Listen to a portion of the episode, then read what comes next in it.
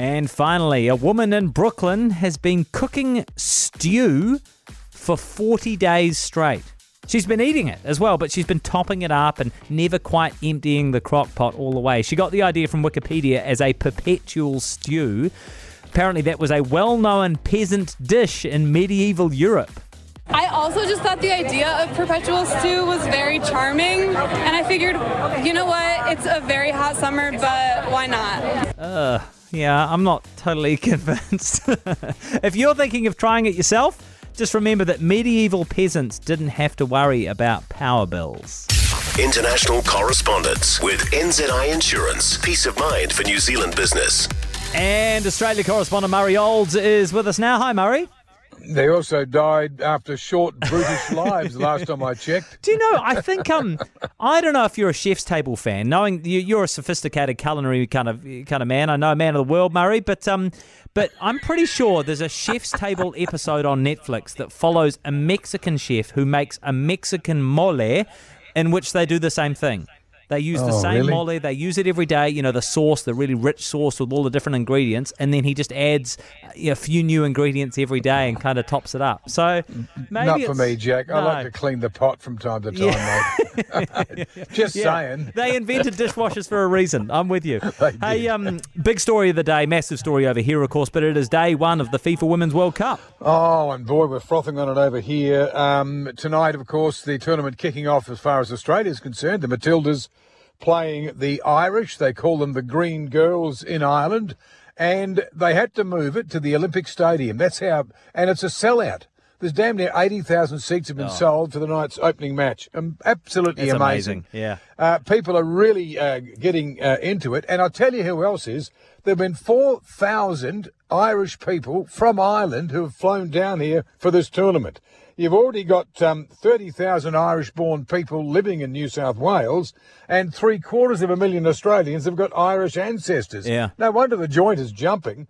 And, in fact, there's one soccer tragic. I just forget her name now. She's never started running until April, but she's a soccer nut. She's I think she played fullback, so she didn't actually, do a lot of running. But she's started dribbling a soccer ball this morning on the Gold Coast, and she plans to come right down the East Coast, about almost 850, 900 kilometres, dribbling a soccer ball. Talk about a dribbler. And she's going to arrive in the Olympic Stadium in time for the grand final. Wow. Yeah, that's pretty cool. That's amazing. Hey, new information about the Commonwealth Games makes Premier Dan Andrews look even worse. Well, surprise. I mean, this guy's a rat with a gold tooth, and he's blatantly spinning why Victoria agreed to host the 2026 Commonwealth Games anyway.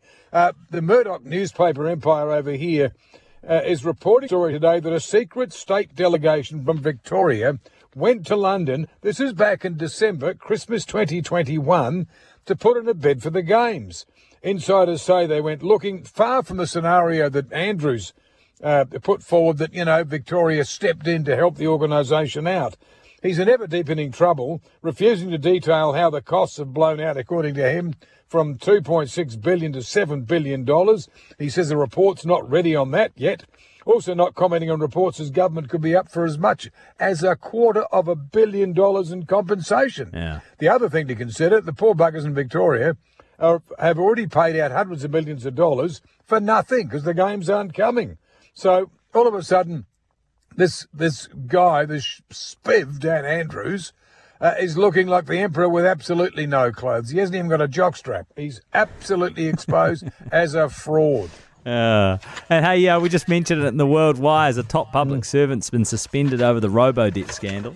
That's right. Yeah, look, very well-credentialed woman, Catherine Campbell, and she's being described over here as the first casualty of the RoboDebt Royal Commission.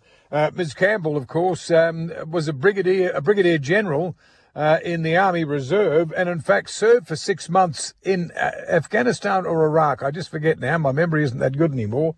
But she served overseas as number two, the second in command. It must have been Iraq, I think, from memory now, in charge of the Australian deployment there. So, a very well-regarded public servant until now, career public servant. Yeah. And basically, she's been suspended now from the job that the Labor government of Anthony Albanese gave her. She was in charge of the Department of Human Services when this dreadful RoboDebt scheme was rolled out, did nothing when the illegality was known, and she was moved quietly last year into a $900,000 a year sinecure looking after nuclear submarines, the AUKUS pact. Now she's been suspended without pay while the government has another look at her future. So it's a big story, a very big story, in fact, over here on the back of that Royal Commission. Yeah, I bet it is. Hey, thank you so much, Murray. You take care. Good on you, Jack. That's Australia correspondent Murray Olds. For more from Heather Duplessy Allen Drive, listen live to News Talk ZB from 4 p.m. weekdays or follow the podcast on iHeart Radio.